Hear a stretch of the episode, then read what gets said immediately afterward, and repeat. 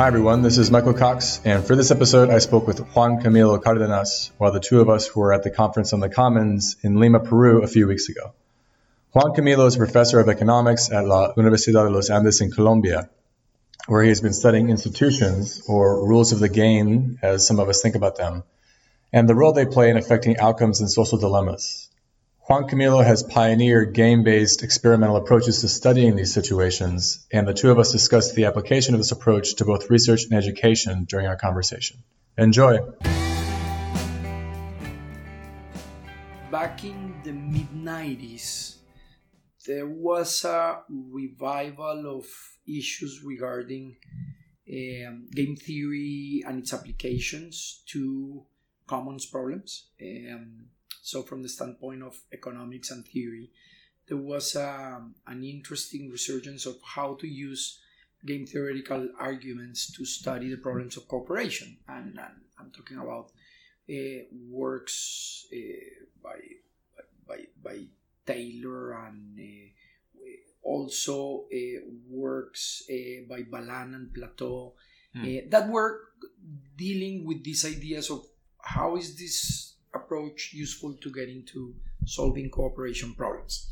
At the same time, there was a, an interesting set of works in the um, ethnographic or field based type of studies, and of course, Governing the Commons came out in 1990.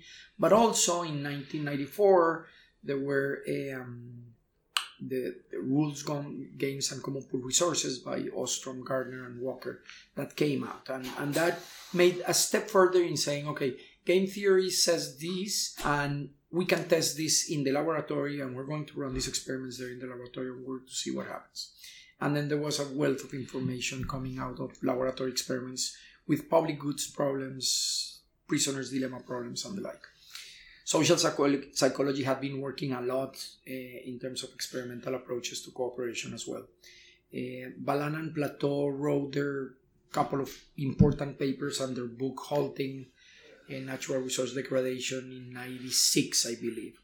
So this is the mid 90s and i'm in the middle of my building dissertation prospectus to do my, my work. Yeah. I knew i was going to get into into the issue of commons. I had read all this stuff from theory to experiments to field work to ethnographies.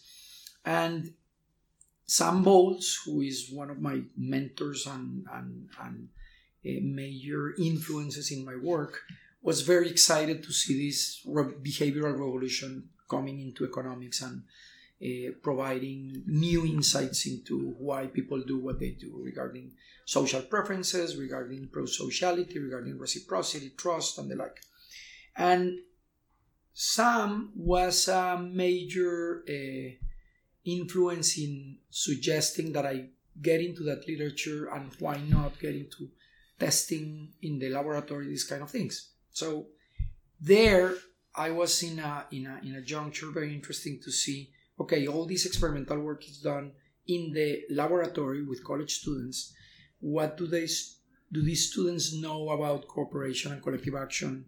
Um, in the questions that I had in mind regarding managing a forest, or managing an irrigation system or a fishery system, uh, but at the same time, I had a, a, background before when I went to my PhD, a background in, do, in working in the field with communities with participatory tools. Got it. And with that in mind, I began thinking what if we put these things together? What if we take these participatory tools together with the laboratory kind of experiments together and bring the laboratory to the field and test these things? But this was not being done at the time. Nobody had done any experiments of, the, of this kind of public goods or, or common pool resources. Uh, later, uh, we discovered, interestingly, that Joe Henrich um, and Abigail Barr, both uh, working um, from evolutionary anthropology and economics, respectively, were doing their field work for their dissertations simultaneously and each of us not knowing of each other doing this. And Abigail was doing her work in Zimbabwe. Joe Henrich was doing some things with the Kunas in Panama and the Mapuches in the, in Chile, and he was doing some things with the Machiguenga in Peru, uh, precisely where we are right now. and interestingly, we were all trying different things of trying to test these particular games of um, trust and cooperation, and I was interested in common pool resources. So, without much background in people doing that, um, I began this conversation with Sam Bowles about should we try this or not. Um, and I am glad that he pushed me to, to say, take the chance, go for it. It's a risky decision for a dissertation uh, project because you don't know where you're heading, and with your dissertation, you're risking a lot right. in your career. And it didn't sound like you had a very much of an established model for how this exactly. is done, like the nuts and bolts of it. Exactly. But at the same time, there were some little hints okay. from theory and from some laboratory experiments that were saying, okay, there might be something here, but we don't know what is going to happen in the in the field. We don't know if right. this is going to be a disaster or this is going to produce extra information. And and that's the origin of all that. And in 1997, I ran the first field pilots of these experiments, and then in '98, I went full throttle with the entire field work throughout different villages in Colombia, and that's where the first uh, set of experiments in the field came about combined with other participatory tools of collecting data of more qualitative nature and then a number of papers emerged from from those years. That's the origin. Since then it's been a long time now it's about 20 years or more of, of producing these these papers and these results um, there has been a lot going on including and, and for good and the international association for the commons is a good community where a lot of this has happened in terms of replicating experiments of this kind, replicating and extending and varying the treatments in the field. And there's now a huge literature in using experiments in the field to, to test theories, to compare institutional designs, to compare different cultural settings, ecological settings, resource comparisons. And, and it's now, I, I would say, within the commons community, a well-established um, research array program. of research programs, of tools, of yeah. designs, um, and hopefully it's also coming into the teaching, and, and I hope so because this can enrich a lot what we knew already so far. Okay, so is moving into the field motivated by you know one of the traditional critiques of experimental work that it lacks external validity lacks generalizability so we're trying to kind of get more into what you know the real world in quotes yeah yeah, definitely, and that was a lot of the original motivation. But in part, for my particular case, it was also about how does this contribute to a better conversation between practitioners, communities, and researchers. Mm-hmm. Uh, that has always been one of the obsessions that I've had over my uh, research. Those career, relationships career. and how they work. Exactly, and okay. how those dialogues happen to be.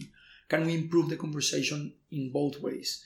uh, between these practitioners, policymakers, policy designers, but also the researchers and also in people in the communities who are engaged in this in a daily basis. So we take that into account as we do our science. Is that right? Of, exactly. Okay. So so it is about a little bit of what people today call citizen science. Can, right. can okay. get citizens involved in doing science, in understanding science, in participating, in influencing science, uh-huh. in asking science to be useful, uh, to have an impact, to to be ethically responsible, and that has always been throughout my my career. Um, so that that means that if we improve this conversation, uh, maybe we can have even better experiments.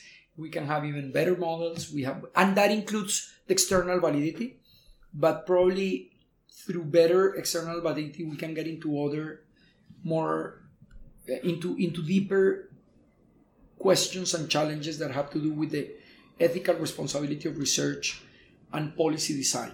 Um, and and my my my obsession is we have to always be, be aware that what we're doing as researchers has an impact even as right. abstract as it can be it can have a tremendous impact i mean the very powerful purely theoretical models at least in economics have had major major impacts in real people mm-hmm. so um, everything can have an impact if it is rigorous and powerful. And by powerful meaning, where does it come from? Where was it published? By whom right. it was published?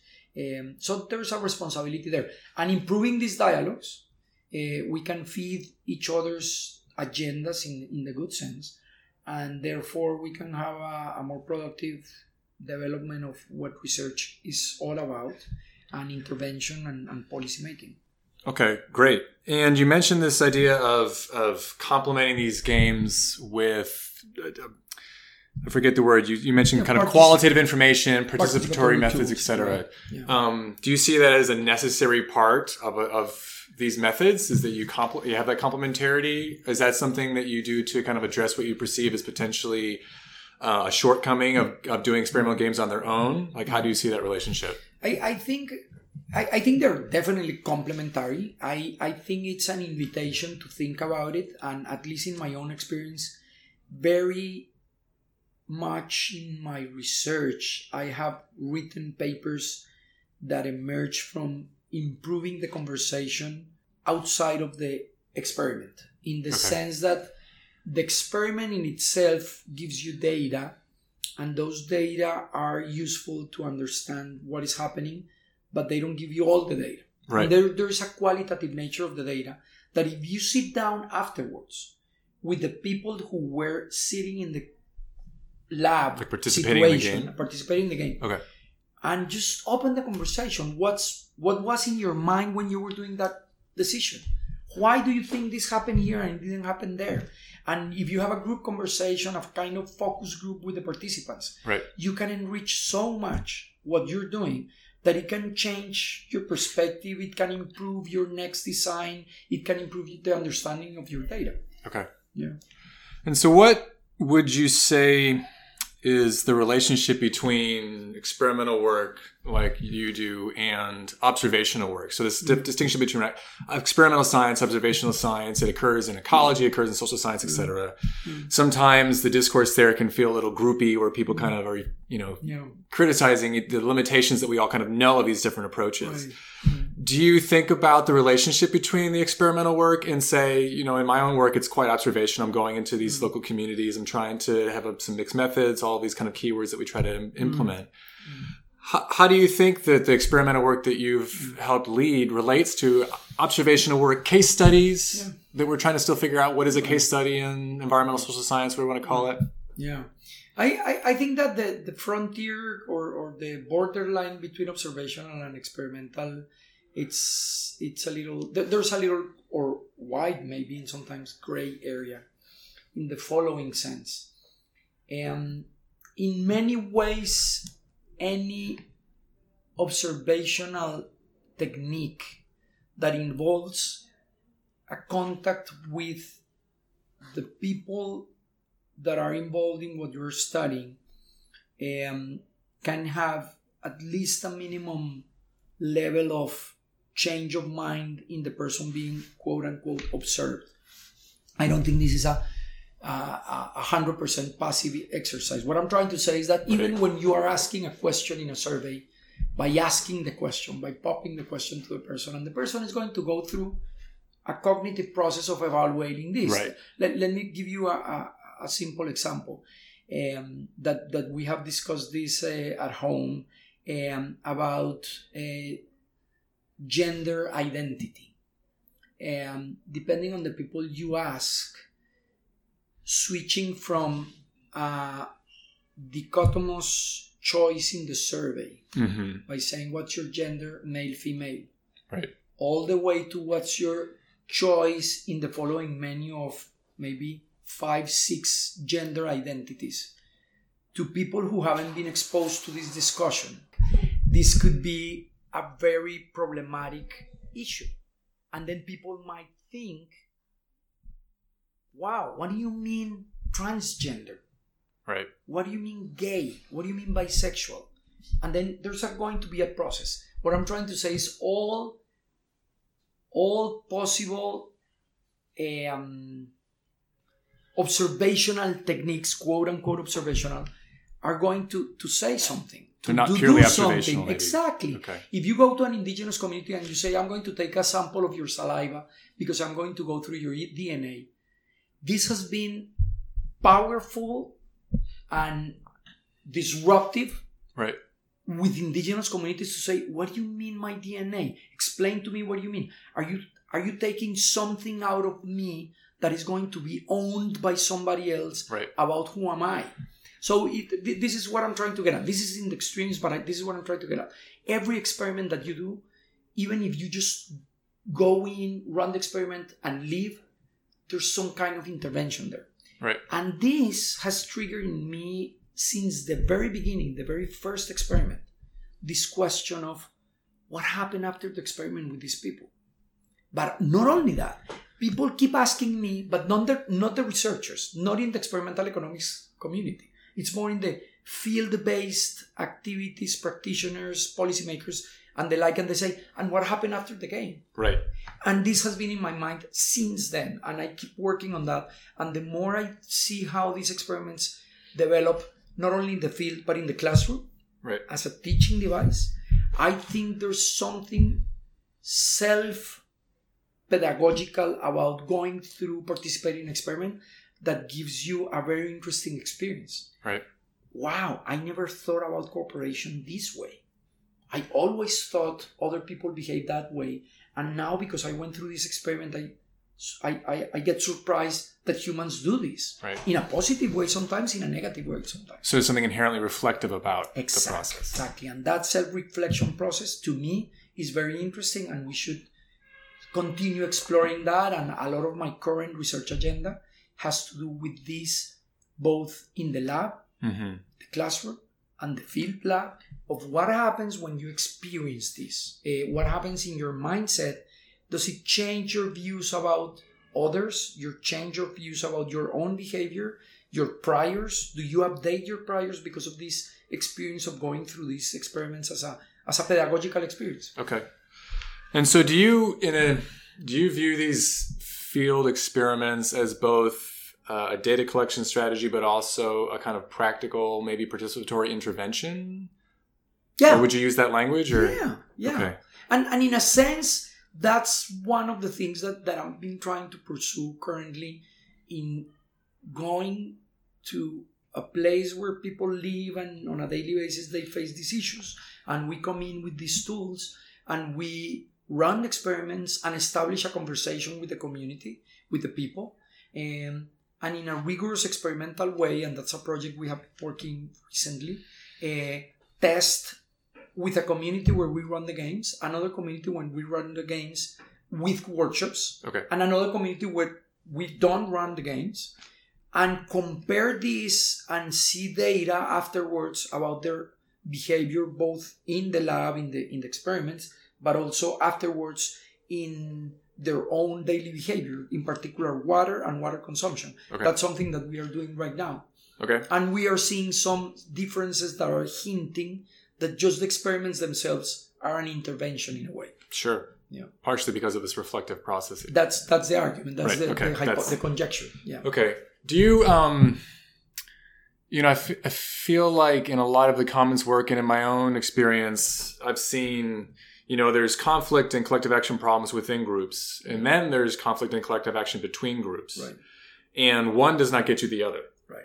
Right. Frequently, it seems like uh, collective action within a group actually can exacerbate intergroup conflict. Yeah. Maybe we see this every day in sports. Right. Yeah. Um, have you, in your experiments, had folks from different groups engage, and how does that kind of change the process, or how you've? Right. Thought so, about it? So let me let me give you uh, uh, an anecdotal story that's behind some other research that I've been doing exactly on that.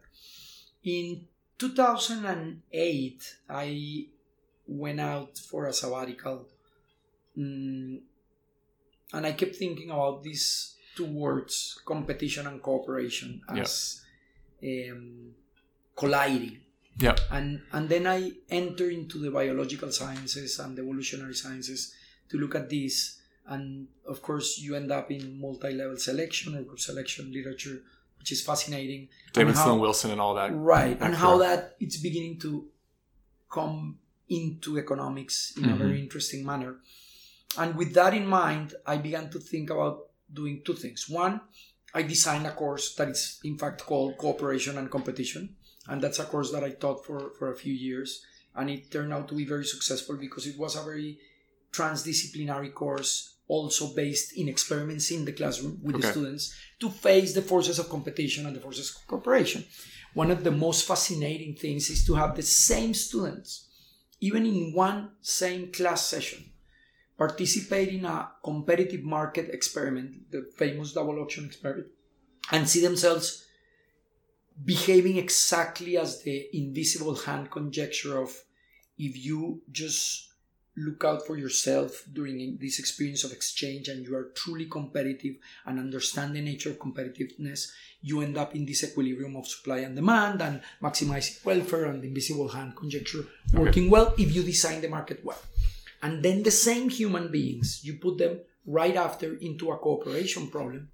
And these same guys who were competing against each other just a few minutes ago now turn into cooperation quickly. They are not, they, they don't become these aggressive competitors in prisoner's dilemma kind of games. And then there's something that says, well, in this case, if I become too competitive, we're trapped in the defect defect equilibrium of the prisoner's dilemma or the free riding equilibrium. And then they, they are capable of switching the strategy and moving into, into cooperation. So Having said that, I began to think throughout this course and, and the experience of running the experiments in the, in the classroom that I needed to design a game in which I had the possibility of putting groups to compete against each other. Right. But they had to cooperate within each other's. Right. And we designed an experiment for that exactly. We have published already a couple of papers with two of my doctoral students.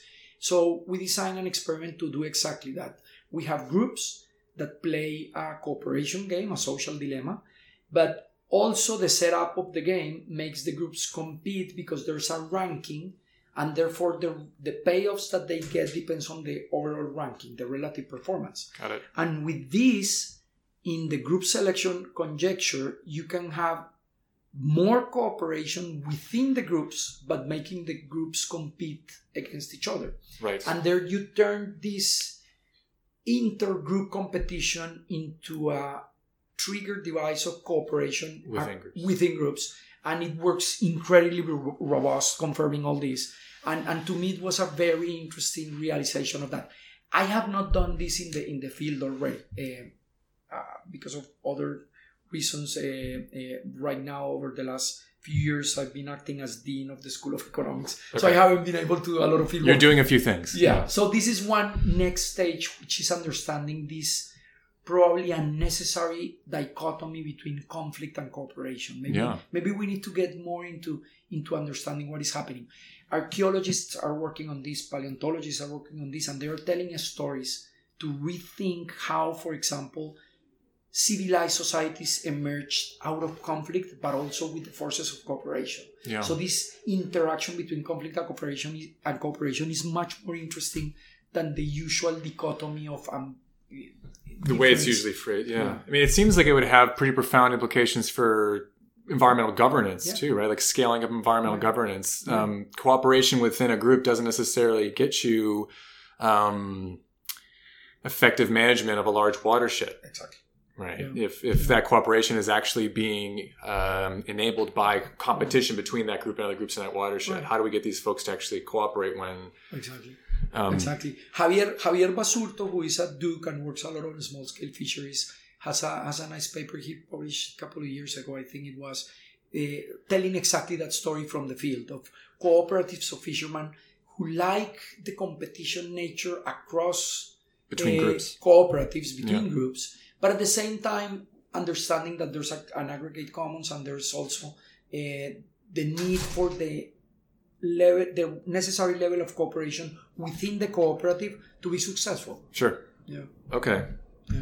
Um, and so we've danced around another topic um, that I might want to make sure we get to before we're done here, which is you know um, the role of this approach in education, yeah. the role of this approach in economics education, etc. Mm-hmm. Um, what what about you know using these games? Do you think is um, helps them be effective in teaching students. I mean, I've um, as I just I mentioned to you before we began this interview, Elena Finkbeiner, who I know has worked with you, came to my class at Dartmouth about a mm-hmm. month or so ago, and she led my students through a game. Mm-hmm. And it's just a very different process, and you can kind of mm-hmm. watch the students get engaged with it. It, it makes me wonder about human nature and kind of what what humans really want out of an educational experience. I was once watching some video about game design actually, and some fellow said that you know people don't want to be taught; they want to learn. You know, it's, and so it's it's kind of the idea that like we all we don't want to be lectured to it as much as maybe we are. We kind of want to be empowered to kind of uh, take charge of our own education, Right. even if we don't really know how to make that happen. Right.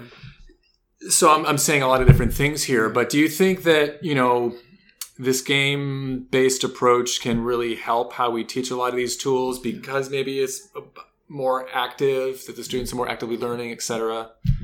So, so I think it has to do with the experiential part of this. That Yeah. that being in the shoes of that abstract concept that you are teaching uh, in a lecture type of education, being in the shoes of those agents, actors, um, um, participants in the market or in a situation that you are trying to model and understand, um, has a, a powerful pedagogical experience. I have had students of mine that remember 10 years later the very first day of class that they had in my introductory economics course in which i start the, the, the class with one of these market exchange games Okay. and they remember vividly the experience of that day of understanding the forces of competition in the marketplace. So all these abstract concepts that we have in explaining the microeconomics of why uh, the exchange and the surplus and the consumer surplus and the producer surplus and the equilibrium and all these concepts that are many abstracts uh, many abstract very abstract to, to, to many of the of the people uh, that that try to understand economics become clear there in, in in the experience through the experiment for some people in the teaching side they they fear that you're losing control of what you're doing Sure. because you are letting it go Which is uncomfortable for a lot of us. for, for, because it's like losing power Right. the, the second part is that uh, they think that they are missing the opportunity to explain abstract difficult concepts in the blackboard because you are using up all your lecture time into Right. one of these games that's another big concern uh, and to me it's not the case it's a little bit about the concept of flipped classroom that we're Right. seeing recently Yeah. and this is one more chance to do flipped classroom maybe this we need to work more maybe engaging everybody face to face during a one and a half hour session of a class in an experiment well controlled that provides data and shows the data and, and then showing the data to the students maybe triggers curiosity to say i was part of those data. Those data came because of my choices and my decisions. And how different or equal am i to the rest of my fellow students in my class? And maybe i get more curious to see what does theory say about this? Eh, that's again one hypothesis. Having said that there are recent studies more rigorous experimental studies who have tested different approaches of teaching concepts at least in economics using experiments the typical classroom kind Okay. of thing and there are some promising news around that say that um, after controlling for the right variables and the correct randomization, it seems that participating in these experiments can create a, a learning experience in the sense of helping students to learn by themselves. Um, again, this is on the table and it's still up for, for, for demonstration and, and robust testing. But my feeling after all these years of using it in the classroom is in the classroom is that it's a powerful device to get people thinking critically about what they are reading in the textbook. Right. Okay. And so you mentioned um, that maybe one of the frontiers in applying some of these games in the field is looking at maybe intergroup conflict. Mm. Which would you say there's a certain frontier in terms of applying them in the classroom? If there's things you could do that you haven't done yet before that would mm-hmm. just really get you excited or think Yeah. would really help the students in a way that we're not seeing yet? So in the classroom is where where a bit of this agenda emerged. Okay. because I was thinking, okay, we're going to run within the classroom. This was 60 students, and I was thinking, well, we can ru- we can run one big common pool resource for the entire class. Right. We can run separate smaller groups, parallel sessions, but they are not interacting with each other. Right. And I also think, what if they have to interact across groups? And that's how I started. And I knew this was going to get tricky, sensitive, even ethically delicate in the Mhm. sense that you're when you put people to cooperate, it's like it's okay, it's fine. This is about prosociality. But Right. when you put people to conflict with each other, and and there are grades involved and there are incentives involved. So by the way, I never use grades for incentivizing experiments. Right. I use either money or uh, chocolates or other things. Gift certificate or Oh, something. yeah, exactly. So, but it gets it gets sensitive because then you can get into very. So if you do it in the right way and you're conscious of what you're doing, it gets very interesting because you are getting students involved through emotional processes, Mhm. and these emotions are powerful from a pedagogical perspective. And probably many people have had transformative experiences in the classroom when there has been an emotional process. Emotional process can be of many kind, of uh, affiliation, of, of attraction, also of anger, of also. So if you if you control the right way, but you allow some emotional process to happen, they are very powerful.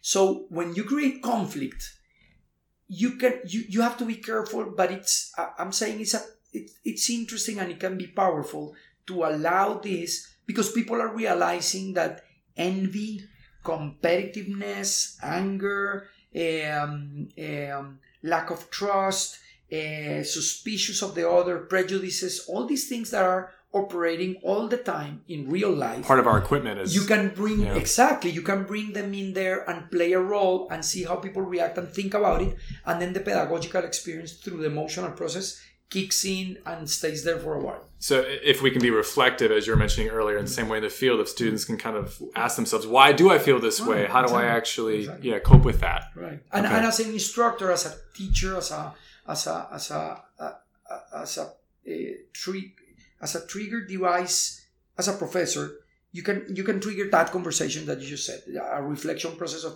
what just happened why Yeah.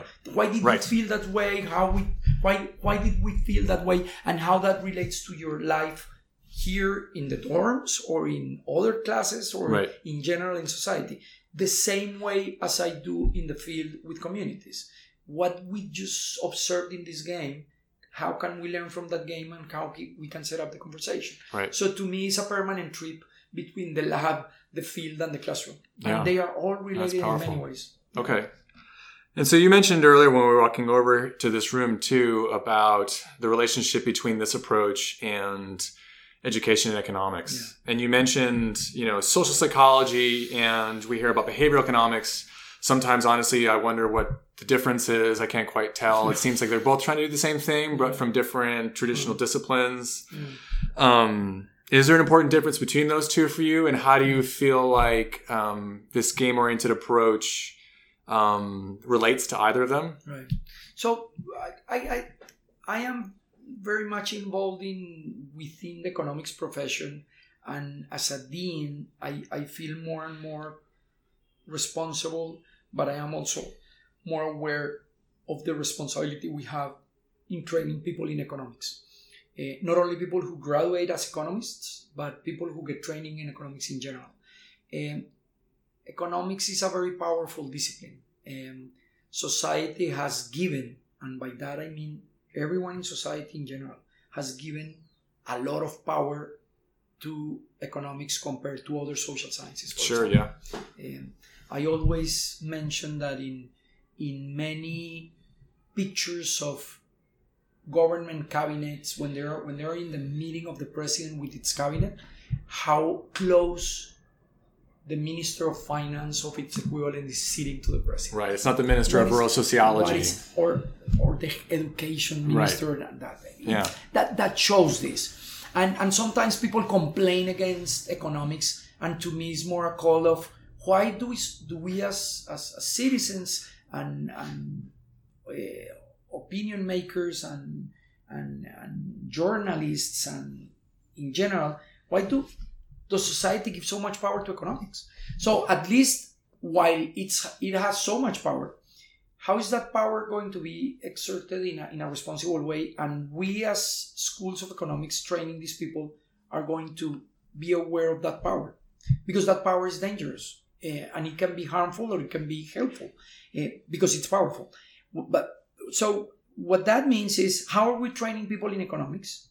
In general in economics and how we're training economists about these things and it is absolutely fascinating that grad school in economics has transformed itself at the graduate level in introducing all these behavioral insights Right. coming from behavioral economics, experimental economics, laboratory work, field work, and the like, has really transformed the theory, the models, the assumptions, the the techniques, everything has been transforming grad school. And then you move to undergrad level, and not much has happened in the last 60 years. Right. We're still teaching basically the same thing that Paul Samuelson was teaching in his principles book 50, 60 years ago. Um, it hasn't kicked in in undergraduate training. The important part here is that very few people get training in economics at the grad level Right. in society. Yeah. But many people get training in undergraduate level in economics and even outside of economics, business schools, finance, but also many other social sciences get at least one introductory course in economics. And these introductory courses are based on the old, outdated models assumptions, textbooks, techniques, and the like. We need to transform that. There are things happening. I've been involved in a, in a project, a collaborative project around the world that is called Core the Economy.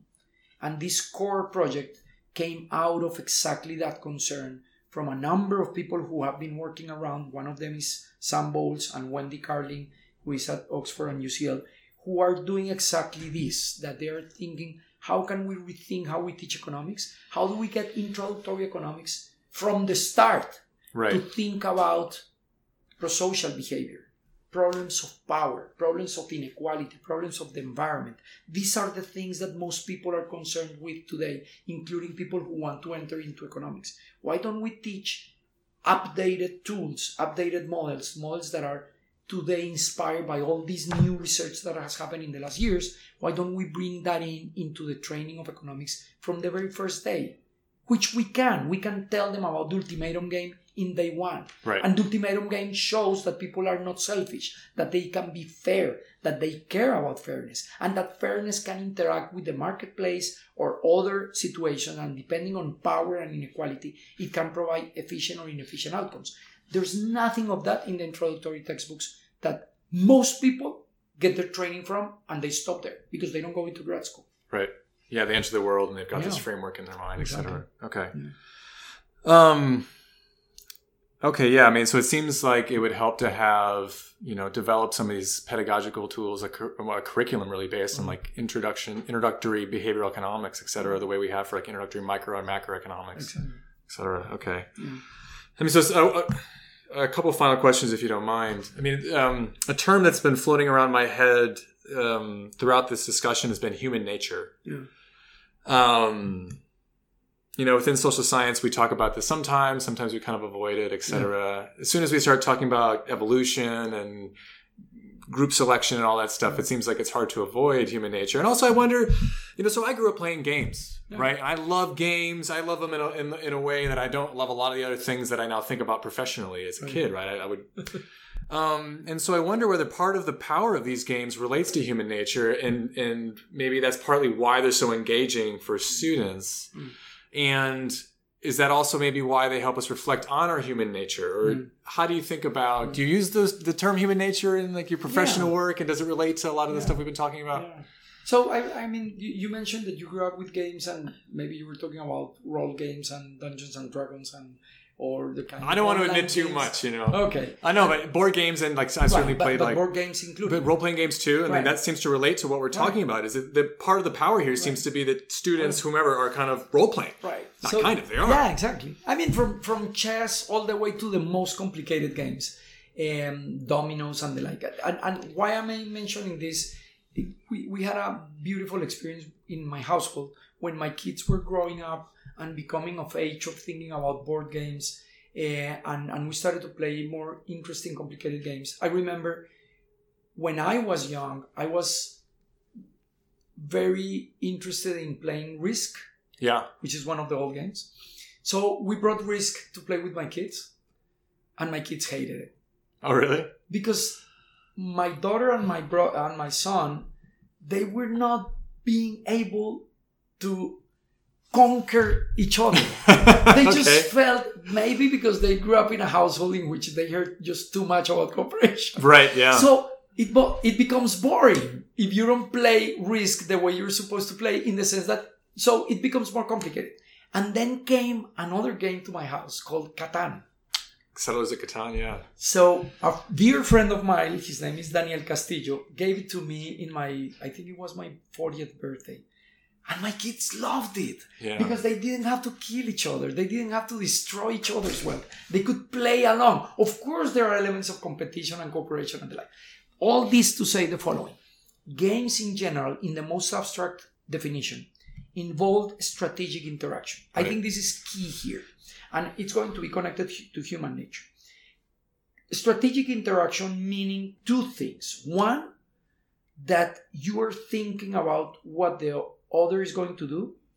And if we get complicated in a game theoretical way, you think about what the other thinks of what you're going to do, Right. or you think what the other thinks of that you think that the other will do. And K K level strategic, there's there's experimental work on this. How how much backward induction you do to these things.